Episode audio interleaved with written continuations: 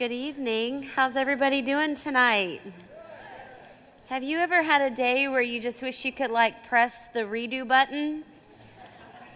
About two o'clock this afternoon, I found myself wishing I could redo the day. Um, it was a half day for my kids, so you know, there's that, um, which was super. They've got to do field day, which is so cool for them.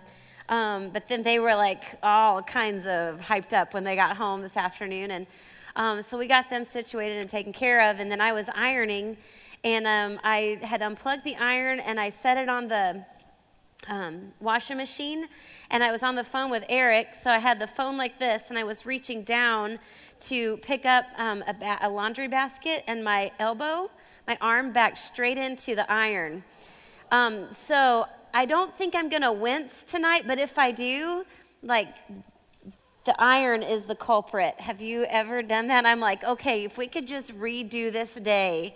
Um, maybe you've had some days where you just wish you could like redo it, and it's only 10:30. That's when you know you've had a doozy of a morning, right? Um, where you think like, okay, this day did not start out where we're going to just rewind when we can all wake up on the right side of the bed on time, not pressing the snooze button six times, everybody out the door happy with shoes on, um, not forgetting backpacks, lunch boxes, or water bottles, you know, where we have everything in place. Um, we all of us would have days like that. Maybe you've had seasons of life like that where you just wish man, if I could just be done with this season. This season has been one challenge after another, one challenge after the next, after the next. We're looking for something new. Well, last week in our study, in our large group time, we found Noah and his family where the floodwaters have receded, right? The floodwaters have started coming down, and they are standing on the edge of something new. There's evidence of dry land. And last week, mom mentioned um, that though well intentioned, sometimes children's books leave us misinformed with our understanding of Noah, the story of Noah and the ark. Um, our, in our mind, we have this image of Noah and his family and the scene that they would have exited off the ark from, and what would have met them, where they would have walked off the ark and there was blue skies and the birds are chirping, and the animals are romping around, and Noah and his family are doing a little dance around the ground, green, lush trees, right? And we kind of have this mindset that, like, it was a place of another paradise, right? But in reality, that's not what met them. What met them off of the ark and this new land was a scene of total and complete destruction. There were evidences of God's complete judgment on the earth. And that's what met them when they came off of the ark death and desolation and signs of God's judgment. Well, some of you, after Hurricane Irma, know what this looks like when floodwaters recede, um, where your homes, you experience flooding in your homes. And when the floodwaters went down finally, what you were left with was moldy, walls. You were mildewed um, items and objects in your home. And some of your homes even had to be completely leveled. When the floodwaters recede, what are we looking for? Many of us want to look for a fresh beginning, a new start. Something maybe you have craved for. Maybe you did not experience a physical flood, but maybe instead you experienced and you have endured a heartache and loss in other ways. Um, what do you do when the floodwaters come and they go and you're surrounded with what's left? Well, God gives us and He offers us a new start, newness of life, and rest and renewal. And here we have Noah and his family standing at the door of the ark on the precipice of a new life. And so, what do they do? How do they act and how do they react? So, if you want to go ahead and turn your Bibles to Genesis 8, and we will get started and we will see what was their first act upon exiting the ark. As they were met with a scene of devastation and destruction, what did they do? We're going to unpack these passages today, and we're just going to walk through the remainder verses of chapter 8 and all of chapter 9. But let's read verses 20 through 22 of chapter 8. Then Noah built an altar to the Lord and took some of every clean animal and some of every clean bird and offered burnt offerings on the altar. And when the Lord smelled the pleasing aroma, the Lord said in his heart, I will never again curse the ground because of man, for the intention of man's heart is evil from his youth. Neither will I ever again strike down every living creature as I have done. While the earth remains, seed time and harvest, cold and heat, summer and winter, day and night shall not cease. Well, upon Noah exiting the ark, their first act was to consecrate this new earth. And the first thing he did, we might have expected Noah to finally get off the ship after spending over a year on a boat. We might have expected him to like lay down and like kiss the ground, right? Land, it's here. But he doesn't. The first thing he does, Noah's first response was worship. That was his reaction upon exiting the ark, his first thing he does is worship God. And when God brings you and I to the other side of a trial, to the other side of the flood waters, that our first response also should be worship. It's not merely a giving thanks, though I'm sure that was involved in what he did. There was more to Noah's act of worship than just giving thanks. Noah, his worship of God was purposeful in its dedication. It was purposeful in its dedication. Do you know this is the first place in Scripture where we read of an altar being built before God? Now we know, we've read that sacrifices were given to God, but we, not, we do not read of altars being established before that. Here, he purposed to set aside a time and a place to honor God. Worship was Noah's reflex, where he seeks to commit this new earth to the glory of the Lord. And this worship of God was an act of consecration, of setting it aside for God's purposes. You know, there's just as a side note, when you and I begin a new season of life, when we find ourselves maybe in a new home, or you're um, at a new job, or in a new relationship, um, it is so right and so good to consecrate that to the Lord, to set it aside for God's purposes and glory. I remember when Eric and um, Eric and I got engaged. He proposed to me um, at our church where we were serving in Louisville, Kentucky. And at the time, the church, and that was where we had gotten to know each other, was through serving together um, at our church there at Highview Baptist Church. And at the time, our church was building a new worship center and so he got permission to go onto the construction site and he figured out where the aisle would be. So he lined the aisle with candles and rose petals. And he figured out, um, and he and his buddies, they, I think they just pulled a bunch of construction equipment over and like threw a tablecloth over it and made like an altar before the Lord.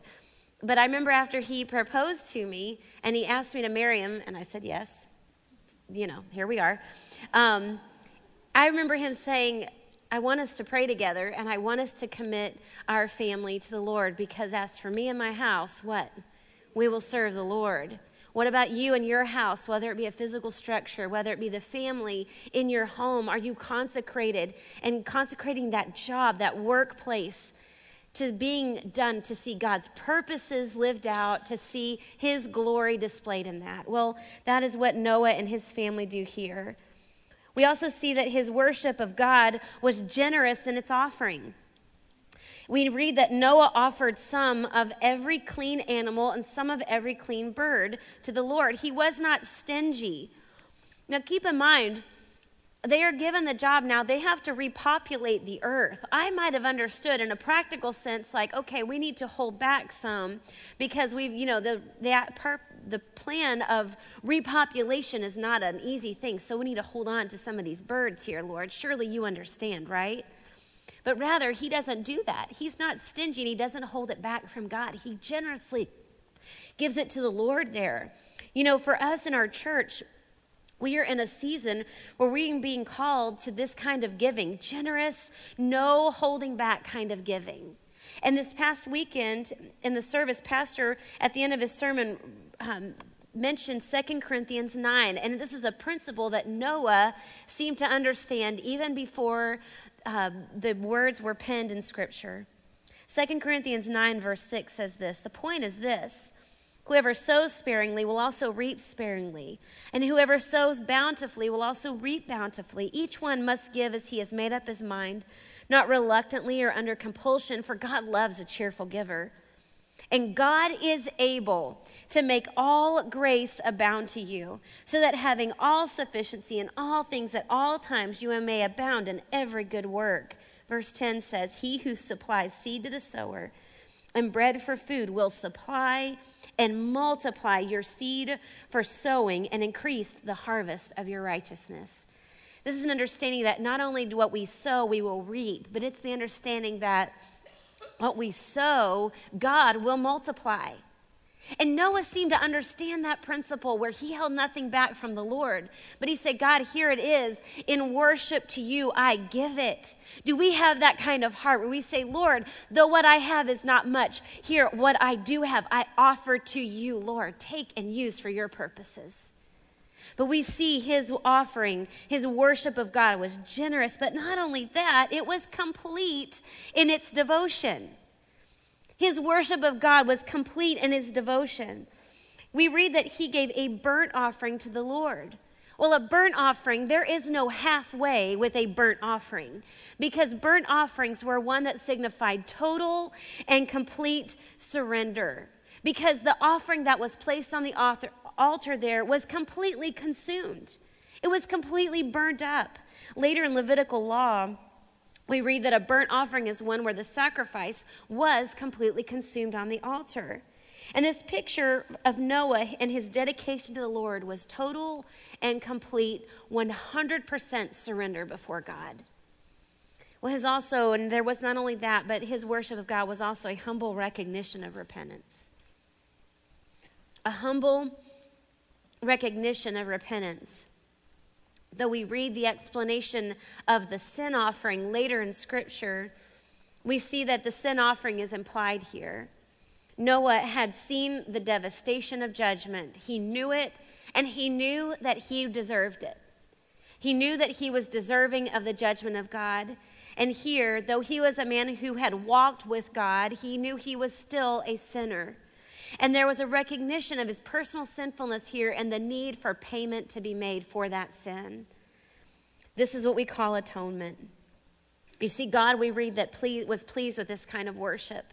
Now, when it says here that when the Lord smelled the pleasing aroma, um, this is speaking in a metaphorical sense, where it's showing us that the Lord was pleased with the heart of the worshiper. And do you remember when we talked about Cain and Abel, and we saw the two brothers that offered different sacrifices to God, and we were talked about the fact that the issue was not the sacrifice, but the issue was the heart of the one offering the sacrifice. So we learned that there cannot be a divorcing between the heart of the worshiper and the action of worship. What is inside must motivate and come out. So when we read that God was pleased with this, we understand that he was pleased with the heart of the worshiper. And then in God's ple- being pleased with Noah, we read that he goes on and he makes a covenant, not yet with Noah, but with himself. And he says this He makes a covenant to never again curse the ground because of man. And it's almost as if in that comma we could insert the words, even though, or for the intention of man's heart is evil from his youth. Isn't this interesting here that he would make this promise recognizing that man's heart is evil from its youth? You see, this is a picture both of the depravity of man, the total and complete depravity of man, and then I left off something on your worksheet, and you'll need to add it there, and of the grace and the mercy of God. That's a kind of not a great thing to leave off. I want to make sure you have that. Add on there. It's a picture of the depravity of man and of the grace and the mercy of God because God is saying, even though man's heart and every intention of his heart is evil, I will never again curse the ground as I have done. I will not do that again. You see, God knows the depravity. He knows the wickedness of man's heart, the inclination toward disobedience, and yet, in spite of that, He promises to never destroy the earth again. There will still be sin, there will still be judgment, and yet, in that, we will not have the destruction of the entire human race again. Well, in verse 22, he tells us how long would God's promise to not destroy mankind last? How long would it last? Well, look at those first words, words there in 22. He says, while the earth remains. You see, the earth as we know it and as it exists right now was not intended to be eternal, it was not intended to exist forever. In 2 Peter 3, it does talk of the further judgment of God that will come on this earth. And after that judgment, God will establish a new heaven and a new earth. But until then, you and I are given a picture of the faithfulness of God as He reestablishes consistent seasons on the earth.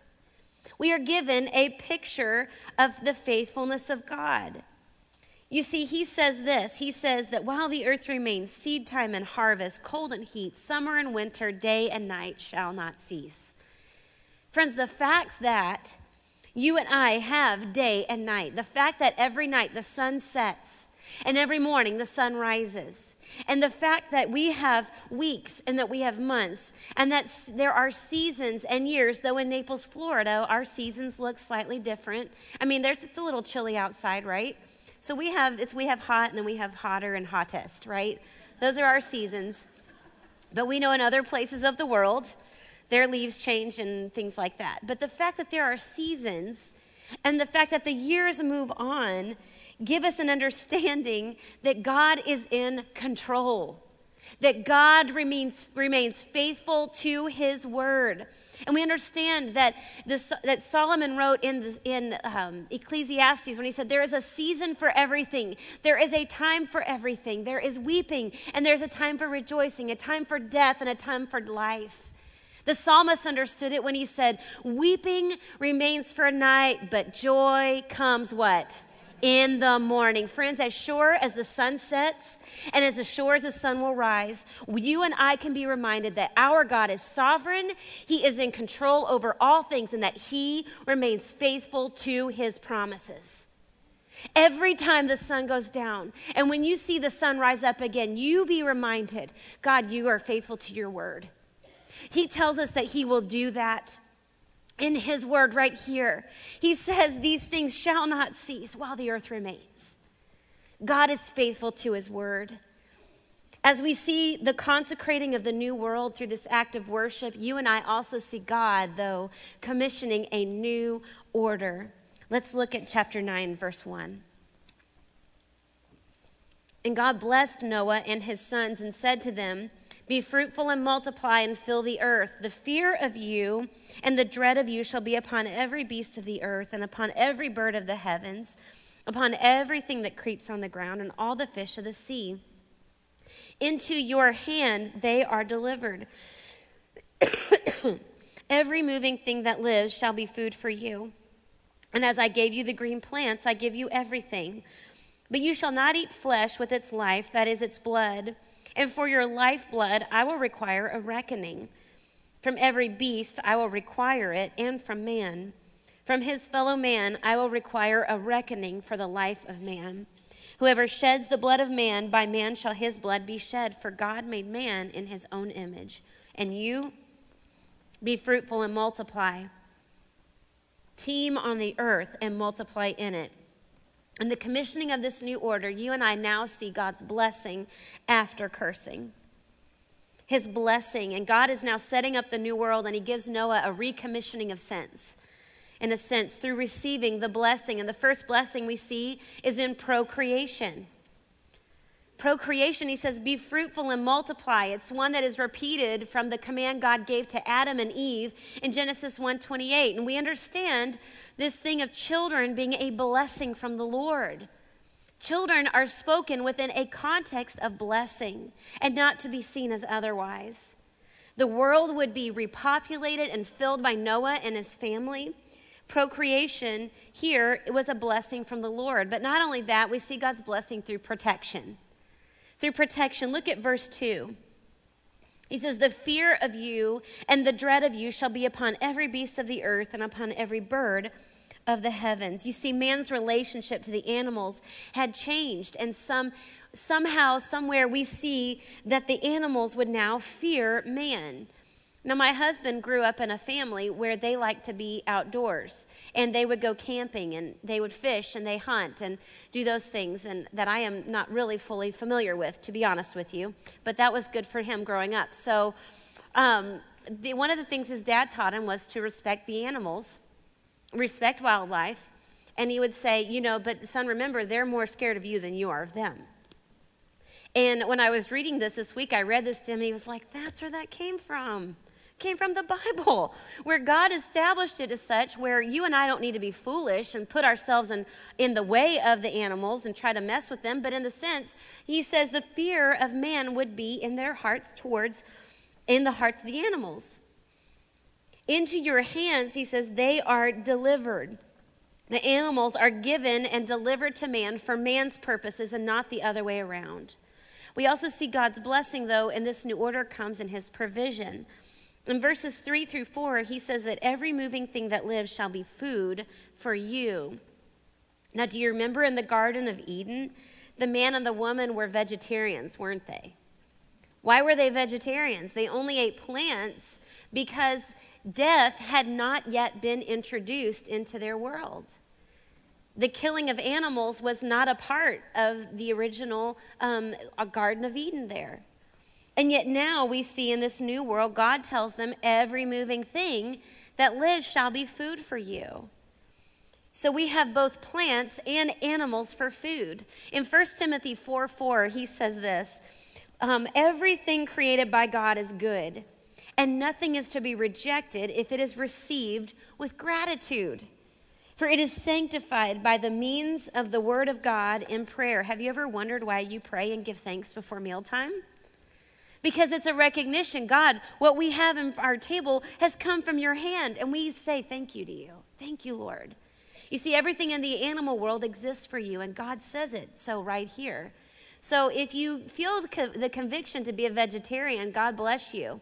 But don't blame it on the Bible because it's not being a vegetarian is not necessarily a biblical thing because God says, "Hey, you can have a filet mignon." You can have chicken. You can have shrimp even if you want it. You want some fish? Have at it, girl. But he also says have a salad too. Because he says eat the plants too. It's all there for your enjoyment. And isn't our God generous that he gives us such a wonderful variety of things to eat? I mean, it's like such a beautiful picture of the generosity of God. And I like the options he gives us, I really do. But God will get specific on what kind of animals to eat. And he says, you know, when we're talking about blood, much care is going to be given to any discussion there. And in his provision, we see that God also offers them protection because he's saying, don't get carried away in eating the animals. Don't eat live meat. Your meat that you eat must be dead and it must be cooked. Well, why? We also see God's protection in that. John MacArthur points out that God is showing us this because raw meat is harmful to our bodies carries parasites and amoebas and other harmful bacteria. And he says, be careful in how you handle and eat the meat because it can be harmful. But our author, Jen Wilkins, will take it a step further and specifically speaking about the lifeblood. And she points out that if you're familiar with the Jewish dietary laws, you know that it was required for all of the blood to be drained out of an animal before it could be eaten. Well, why was God concerned with this? In Leviticus 17 14, he says this For the life of every creature is its blood. Its blood is its life. Therefore, I have said to the people of Israel, You shall not eat the blood of any creature, for the life of every creature is its blood. Whoever eats it shall be cut off. Now, to our ears here, it is a little, a little challenging to follow what's going on here necessarily, a little bit difficult to understand it. But you see, the original hearers of that day would be preparing themselves to enter into the land of Canaan.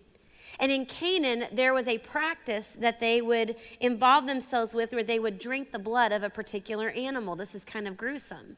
But they would drink the blood of an animal because they believed they could acquire its life source and that it would make them stronger and more fertile and maybe give them some kind of spiritual amplification of who they were. And it was a, te- an, a practice that was detestable to the God of Israel. You see, these words here would have made perfect sense to the hearers of Moses' day when he was writing it. But we also see that God finally shows his blessing here as he provides a plan for governing. A plan for governing in verses 5 through 6, we see the establishment of the original law and order. You're familiar with the law of capital punishment. It is set in place right here, and it had not existed before. Remember when Cain killed his brother Abel, and then we have Lamech, who was a descendant of Cain, who took the life of a young man who simply for striking him. You see, with no plan for governing in place, evil was allowed to run rampant. Evil was allowed to spread like wildfire. And now God is establishing a rule for governing that would prevent the widespread of sin. But not only that, it would also prevent over punishment, where, like Lamech, who took the life of another individual simply for him striking him. Now, the world that you and I live in today, capital punishment is highly controversial, isn't it? Where we think, well, do we actually have the right to take someone's life because they took another life. And yet, here in the scriptures, it seems pretty clear that God says if a man takes another person's life, his life should be taken also. He uses the word require. When God says, I'm going to, requ- I will require a reckoning. From every beast, I will require it, and from man, from his fellow man, I will require a reckoning for the life of man. The word require was a judicial term in the Hebrew. And it's a term that means compensation, satisfaction, or literally to avenge. He says, I am going to require compensation from you in kind. And why is this so? God gives the reasoning for this, why this must be so. Because at the end of verse 6, he says, God made man in his own image. This is the reason why murder is wrong because you and I, whether you like another person or not, we are fellow image bearers of God. And that in itself gives value to life.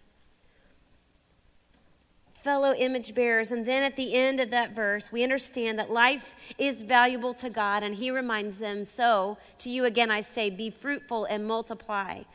And when he says teem on the earth, it literally means bring forth in swarms.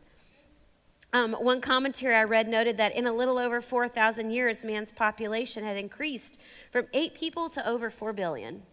Um, I think they took it pretty seriously, right? I did my part with my four.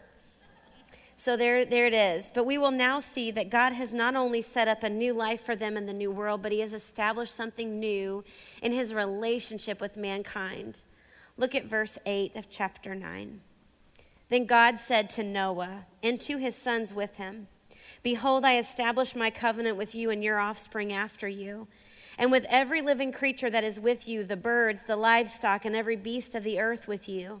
As many as came out of the ark, it is for every beast of the earth. I establish my covenant with you that never again shall all flesh be cut off by the waters of the flood, and never again shall there be a flood to destroy the earth. And God said, This is the sign of the covenant that I make between me and you and every living creature that is with you for all future generations. You realize that includes us too. We are the future generations. He said, I have set my bow in the cloud, and it shall be a sign of the covenant between me and the earth. When I bring clouds over the earth, and the bow is seen in the clouds, I will remember my covenant that is between me and you and every living creature of all flesh. And the waters shall never again become a flood to destroy all flesh. When the bow is in the clouds, I will see it and remember the everlasting covenant between God and every living creature of all flesh that is on the earth. God said to Noah, This is the sign of the covenant that I have established between me and all flesh that is on the earth.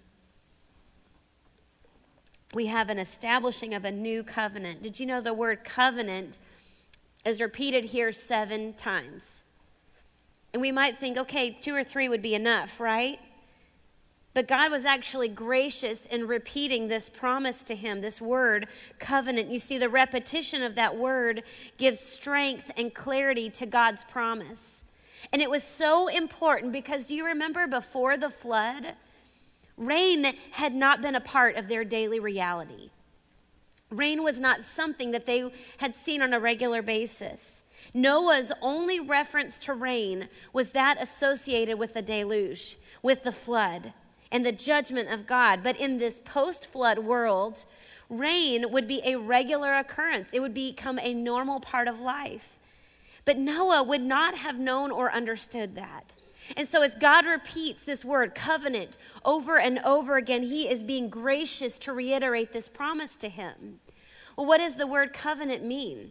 In the Keyword Study Bible, it basically it defines it as this it's a treaty, an alliance of friendship, a pledge, an obligation between a monarch and his subjects. It was a contract which was accompanied by signs and sacrifices and a solemn oath which sealed the relationship. It was a solemn oath, it was a covenant. You see, Noah needed the strength of that promise there. Because could you imagine every time the storm clouds would form and that first raindrop would come and would like hit him on his forehead? How he would have been tempted to lose his mind and freak out and run back to the ark and think, it's coming again, it's coming. I, when I was a little girl, we lived in West Texas and we lived in Oklahoma. Do you know what is a normal weather occurrence in those places? Tornadoes. And I can still, in my mind, hear the sound of the tornado sirens railing and going off. And I was fine when we moved to Naples, and I was like, whew, no more tornado sirens, we're fine. And then I went to college in Tennessee and in seminary in Kentucky. And in Kentucky, I didn't think they had tornadoes there, but they do. And every time I would hear again the tornado siren, something fear would like grip my heart because I was deathly afraid of tornadoes. Um, I still don't love them. I am not a big fan of them, and I have I respect their powerful force. As in, like I will run and hide quickly. But with that, could you imagine the fear that would have gripped Noah's heart at the first sign of rain to come? and the things, and but and yet to have that reminder of God's covenant and promises. You see, Noah needed to hear the repetition. And you and I need to hear the repetition of God's promise to say, I am with you. I will not leave you. I will not forsake you. I am the Lord your God. You see, when we are reminded of the repetition of God's promises and we hear them over and over again, it solidifies them and clarifies them in our own hearts. You see, the first thing that we see about this covenant is that, and the nature of it is that God is the initiator of it. God is the one who initiated this covenant. We read, God said to Noah, He says, I establish my covenant with you. It starts with God. But then, not only that, the covenant is also universal. He says, I establish my covenant with you and your offspring after you. Aren't you grateful that all of mankind comes under the umbrella of this covenant? That he says it comes to your future generations too, this widespread promise that's being made. We also see that the covenant is not only universal, it's unilateral. Um, God did not consult man. He did not say, So, Noah, I want to hear about your, I'd like to do a little debrief here about your time in the ark and what your thoughts were about me judging the earth with a flood. Do you think that was benefit? Tell, let's list the pros and the cons, and let's talk. Do you think no? That's ridiculous. God did not consult man. That's it's that's why it's ridiculous when we look at God and we go, God, that's not fair. Why did you do this? You see, He's God, and He chooses to work how He does, and He is sovereign over it. It is unilateral. It's a covenant made by one, God Himself. But we also see that the covenant, and this is my favorite one, it is unconditional. It is unconditional. When He says, I establish, that word, the Hebrew there, means to erect, to make firm, to make stand solidly.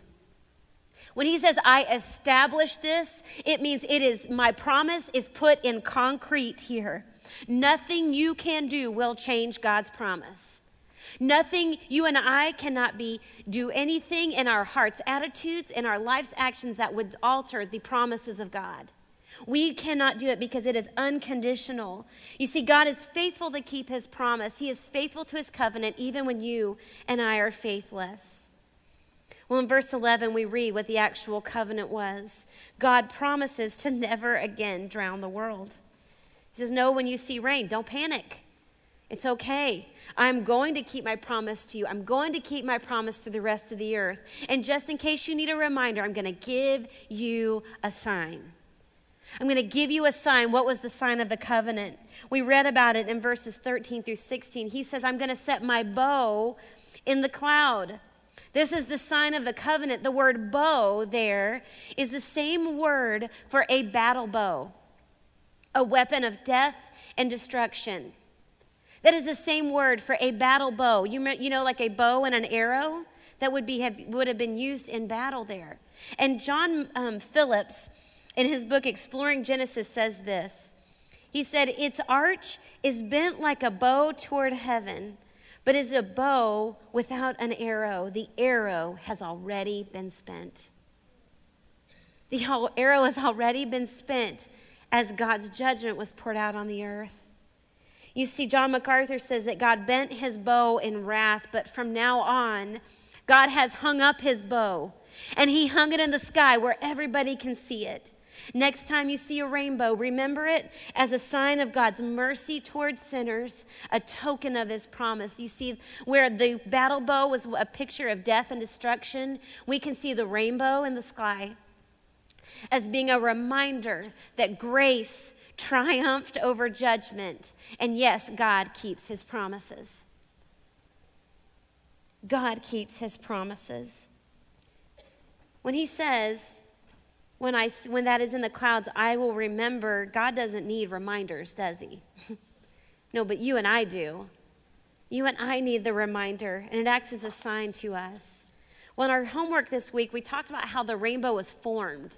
How does, how does a rainbow formed? We remember that it was what naturally occurs when sunlight interacts with the raindrops. The sunlight is refracted as it shoots through the raindrops and causes different wavelengths of light that then create different colors. Don't you see there is a beautiful spiritual application to this? You and I, when we walk through the disappointing storms of life, when you and I feel the floodwaters of depression coming over to take us under, and the harsh winds of betrayal that feel like they blow against us, it is then that we see Jesus, who is the Gospel of John tells us is the light of the world, and we see his character refracted through those storms. And we will see parts of his character that we would not have known otherwise. Our author, Jen Wilkins, points out that it is then that we begin to see the blue of his holiness. And we begin to experience the purple of his sovereignty, and the gold of his royalty, and the green of his eternality, and the red of his mercy. She says, We see him in a deeper and richer and broader way than we would have otherwise. Many of you in this room have weathered the storms of life, and you could stand up and you can say yes and amen to that truth that in that storm that you experienced Jesus who is the light of the world in a way that you would not have otherwise without the storm. You see, it's almost like the storm might be kind of necessary for us to understand the depths of God's character you see, the Apostle Paul knew that when he said, I want to know Christ. And not only know him, he says, I want to know the power of his resurrection, but to understand that, he said, I want to know the fellowship of sharing in his sufferings. You see, to know Christ, we have to be willing to enter into that suffering. And y'all, I will confess to you, I do not like to suffer. I don't like it when it's hard. I don't like heartache. And my tendency is just to kind of duck my head and just work, you know, just push through it, you know? Rather than look up to see Jesus, the author and the perfecter of our faith. You see, the rainbow is given to us as a sign of the character and the beauty of God. When we are walking through those times, we need to look up to see Jesus, to see Him his character refracted through the storms of life that are pouring down on us. Man, I so wish we could stop right there. Um, but the story goes on, doesn't it? Because even in this new earth, you still have the same old sin nature. And I was talking with one of the tables before. In my mind, if I could have written this, I would have been I would have written after the rainbow. And then Noah died and like just call it right then and there, right? But he doesn't. Because in the new earth, we also see he's living in a new family dynamic, and where more do we see sin nature flare up than in that of those of our closest relationships, right? Well, as Warren Wiersbe puts it, the history of Noah and his family now moves from rainbows to shadows. So let's read about it together in chapter 9, verse 18. The sons of Noah who went forth from the ark were Shem, Ham, and Japheth. Ham was the father of Canaan. These three were the sons of Noah, and from these the people of the whole earth were dispersed. Noah began to be a man of the soil, and he planted a vineyard. So now we see Noah's family life and his three boys, Shem, Ham, and Japheth. Those are the three boys, and that all of the earth would be dispersed through them. Did you know Japheth was actually the firstborn? And, but, we, but Shem, we know, because very important because the Savior, Jesus Christ, will ultimately come from his family line. And Ham, it mentions to us being the father of Canaan. This again would have been very important to the original hearers. As they were preparing, the Israelites preparing to enter into the land of where? Canaan. We know that these were the people that stood opposing them in their entrance into the promised land. And it was through these sons that the entire earth was dispersed. We also not only see his family, we see that Noah works as a farmer. In this new earth, he establishes a new occupation and he works as a farmer. He works the ground. Specifically, he planted a vineyard. And that vineyard gets him in trouble. Let's read and pick up in verse 21. He drank of the wine and became drunk and lay uncovered in his tent. Now we see Noah's failure. A man who walked with God a man who knew God intimately still struggled with sin nature, and he fell greatly. It's interesting that this is the first place in Scripture where wine is mentioned, and it's in reference to drunkenness. Um, it's just something to think about. I will not expound further on it, but just something for you to take and go, hmm, I wonder, Lord, what you would say to me through that. But he, we see here that Noah drinks of the wine and he is drunk, and then his clothes fall off, and he's naked in his tent. He was not immune to a struggle with sin, was he? You and I are not immune to a struggle with sin. If Noah, who walked with God, struggled with sin, what in the world and why in the world would I even dare to think that I would be immune from it myself? You see, he is there, and it's interesting that Noah finds himself in another garden of sorts, and he takes of another kind of fruit, and then he falls. Our author points out that it's almost as if a second fall narrative where the father's sin will lead to sin in his son, which will result in another curse on posterity. And we see then two responses to Noah's sin. Two responses to Noah's sin. Look at verse 22. And Ham, the father of Canaan, saw the nakedness of his father and told his two brothers outside. Then Shem and Japheth took a garment, laid it on both their shoulders, and walked backward and covered the nakedness of their father. Their faces were turned backward, and they did not see their father's nakedness. You see, Noah's sin did not affect only him. Ham sins because his father sinned. Now, I am not excusing Ham's sin, not at all. But if Noah had exercised self control, Ham would not have fallen into sin and then had a curse pronounced on him, as we will later read. But when we see this, we see this pattern of sin. And again, Jen Wilkins points it out. The pattern of sin is this I see it, I want it, I take it, and it doesn't stop just there. I share it. I see it, I want it, I take it, I share it. You see, sin leaves us spiritually exposed and shamed, much like the physical state of Noah there in his tent, naked and ashamed. And in the church, the family of God, we can learn something from the two responses here by these boys. And they weren't boys, y'all, they were actually grown men at this time. Ham, we read, is one who exposes his father's sin and pride. He exposes his sin and pride. Now, there's nothing in the scriptures that would imply that anything um, immoral happened between him and his father in the tent. That does, that's not implied there. But what the scriptures do imply is that he came out and that he is mocking his father. that he is laughing at his nakedness rather than experiencing a place of heartbrokenness over his father's shame. Rather, he takes delight in his father's shame. He's celebrating the fact that a righteous man fell. He's laughing about it, and he's telling his brothers about it, and he's trying to get them to join into his sinful delight there. You see, celebrating the sin of others by laughing about it by spreading it around through gossip or even under the guise of a prayer request is wrong.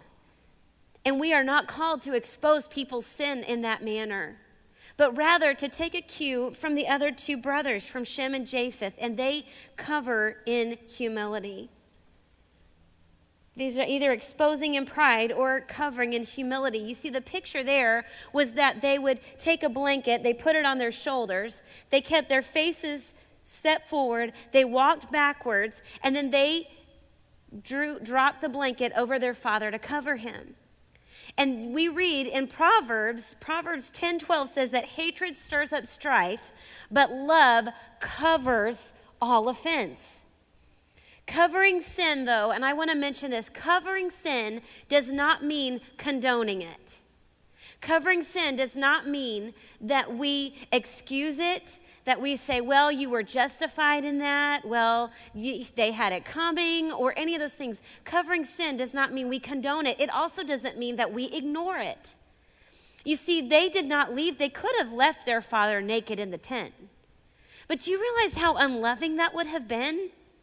How unloving is it when we know that we have a brother or a sister that is living in sin and that is in involved in practices that are destructive to them and destructive for their family and their relationship with Christ. And when we ignore it, but rather the loving thing is to, in humility, cover it. That means we lovingly and humbly confront them and say, I am worried about you because I am seeing these patterns of sin in your life.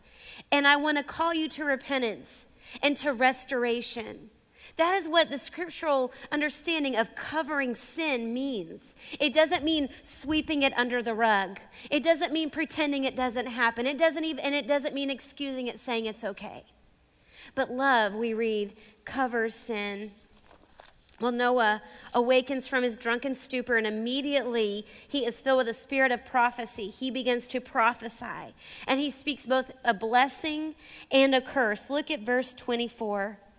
When Noah awoke from his wine and knew what his youngest son had done to him, he said, Cursed be Canaan. A servant of servants shall he be to his brothers. He also said, Blessed be the Lord, the God of Shem, and let Canaan be his servant. May God enlarge Japheth, and let him dwell in the tents of Shem, and let Canaan be his servant. What is Noah's response? Well, the first one is we see he speaks the curse of enslavement on Canaan. Do you notice, though, he doesn't say, Cursed be Ham? He also doesn't say, Cursed be the entire family of Ham and all of his sons, but rather he singles out the youngest son of Ham, and that is Canaan. One son here. And here we see, as our author pointed out, that a father who is shamed by his son pronounces a curse that will cause another father to be shamed by his son. Noah awakens from his drunken stupor and he's given a prophetic revelation into the future and he's describing the future of his sons and one grandson on the basis of what he saw in their character. Isn't it true that the smallest sin can have disastrous consequences? We know that later the Canaanite society was one of great moral decay and hardened disobedience toward the laws of God. And it's the descendants of Canaan that we know again are standing in the way and in the pathway of Moses and the people of Israelites going into the promised land. And do you know that it is through this word of prophecy that Noah establishes the right of the Israelites to the land itself? This would have been so reassuring for the modern day hearers. You see, we are told that the, the people of Canaan, they would be servants. And he says it three times. You will be their servants. In verse 26, he speaks also the blessing of enrichment on Shem. And not Shem, but it's not the blessing on Shem, but the Lord, the God of Shem. He is speaking a blessing of the Lord. And it was an acknowledgement that whatever God would do through Shem's family line, And whatever good came from his family would be because of the blessing and the grace of God. We know that Shem is the ancestor of Abraham. Abraham, who would then be the father of the Jewish nation. And later we see his name in the genealogy of Christ. Do you know where we get the name? Are you familiar with the term Semitic Jews? Semitic, that comes from Shem. We know that that line going straight from Abraham to Jesus Christ himself, and he is saying, Blessed be the Lord, the God of Shem. But he's also speaking a blessing of enlargement on Japheth. In Hebrew, Japheth's name actually means enlargement. It's a play on words here.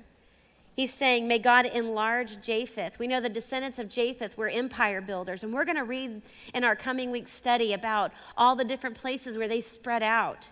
And we're going to get to look at the map and see all that they did. The descendants of Japheth were the Indo European nations. They were the people groups that went to the north and to the east and to the west, and they would colonize these great cities. To say that they would dwell in the tents of Shem means that they would rely on the God of Shem for all things spiritual. Well, we see in Genesis 9, verse 28, that here now we read, after the flood, Noah lived 350 years. All the days of Noah were 950 years, and he died. The end of the first genealogy, and he died. How old was Noah when the ark was built? 600 years. He lives another 350 years. We have no record of what else happened in his life, that last one third of his life. The first two thirds of his life, life were worth noting. That last third, though, nothing is said. We don't know does he live righteously or unrighteously. I'm thinking he was righteous, but we don't know. It's nothing worth mentioning here.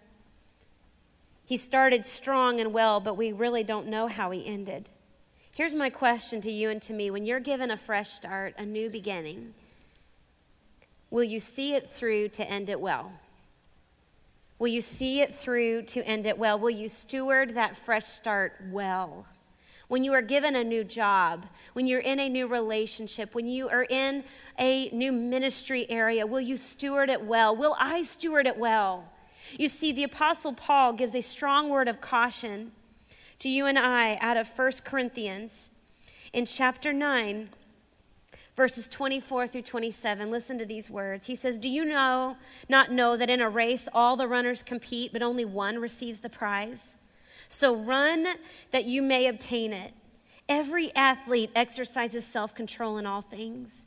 They do it to receive a perishable wreath, but we an imperishable. So I do not run aimlessly. I do not box as one beating the air, but I discipline my body and I keep it under control, lest after preaching to others, I myself should be disqualified. Now, some of you may have heard that and think, and maybe thinking, that doesn't apply to me. I'm not a preacher. But guess what? Everything that you and I do proclaims the word of God in one way or another. Every one of us in our lives is teaching somebody something. It is a word, yes, for teachers from the Word of God, but it is a word for every single one of us. As moms, as wives, as grandmothers, as aunts, as sisters, as cousins, as friends, co workers, as friends around these tables, it is a word to us. Do I live a life where what I say is consistent with what I do? Am I living a life of consistency before the Lord? You see, we've been reminded today that our God is a God of new beginnings, yes. And He establishes a new order of life and He gives a new covenant to the people. And yet we saw that even in the new life, even in this new place, the same old sin nature remained. Friends, you and I must be women who are people that live under the grace and the mercy of God, where we understand and where our hearts echo with the truth that there, but for the grace of God, go I. If it can happen to Noah, it can happen to us. People that live under the grace of God and under his mercy, but not only that, we are people who live under the promise of God. Because there will be storms and there will be difficulties and there will be challenges. And yes, the storm clouds will come on the horizon, but let me tell you something you don't have to live in a way where you're just waiting for the next shoe to drop. Where you're waiting for the next crisis to happen. You and I can live and be comforted by the promise of God. I'd like to close in reading this promise from the Lord, and I pray that it brings comfort and encouragement to your heart tonight. But now, thus says the Lord He who created you, O Jacob, he who formed you, O Israel, fear not, for I have redeemed you. I have called you my name, you are mine. When you pass through the waters, I will be with you and through the rivers they shall not overwhelm you. When you, sister, walk through the fire, you will not be burned, and the flame shall not consume you. For I am the Lord your God, the Holy One of Israel, your Savior. And can we give a great amen to that promise of the Lord tonight? Let's close with a word of great gratitude to God for his promises. Father, thank you, Lord, for your promises, Lord, to us. Thank you, Lord, for the grace and the mercy, Lord, even though you knew that every inclination of our hearts was evil before you, that left to ourselves, we are completely depraved and wicked and disobedient and rebellious and hard hearted towards you. Even though you knew that to be true, Lord, you still made a promise to never destroy the earth. And yet, even in that, God, you are making a way for us to have relationship with you, a way for us to experience your grace and in your mercy that we, our lives can be hidden with Christ before you, Lord. That as we place our faith and our trust in you, Jesus, that we don't have to be fearful of the judgment any longer because, Lord, your judgment and your wrath was absorbed by Jesus Christ on the cross. Father, I thank you for that. God, thank you, Jesus, for the mercy that you have extended to us so readily. And Lord, for the gift of your grace that you show us through your promises, Lord, I pray that the hearts of my sisters would be strengthened and encouraged tonight. Lord, that if they are living in fear, Lord, that no more would their fear be the thing that resides in their heart. but Father, in its place, a firm and steadfast faith, God, that you are God, that you are sovereign, that you are in control, and that, yes, Lord, you are working out all things for our good and for your glory. It is in the great name of Jesus that we pray, and we ask all of these things. For all of God's daughters agree together, and we say it together. Amen and amen. Amen be blessed. Ladies, I want to remind you next week we will not be meeting in this capacity, but we'll have a chance to hear a word from John Avant. You will not want to miss that. Um, and also, but we will be back the following week to finish up this crazy rich study on the first 11 chapters of Genesis. And um, we look forward to seeing you then. Um, be blessed tonight. We'll see you next time.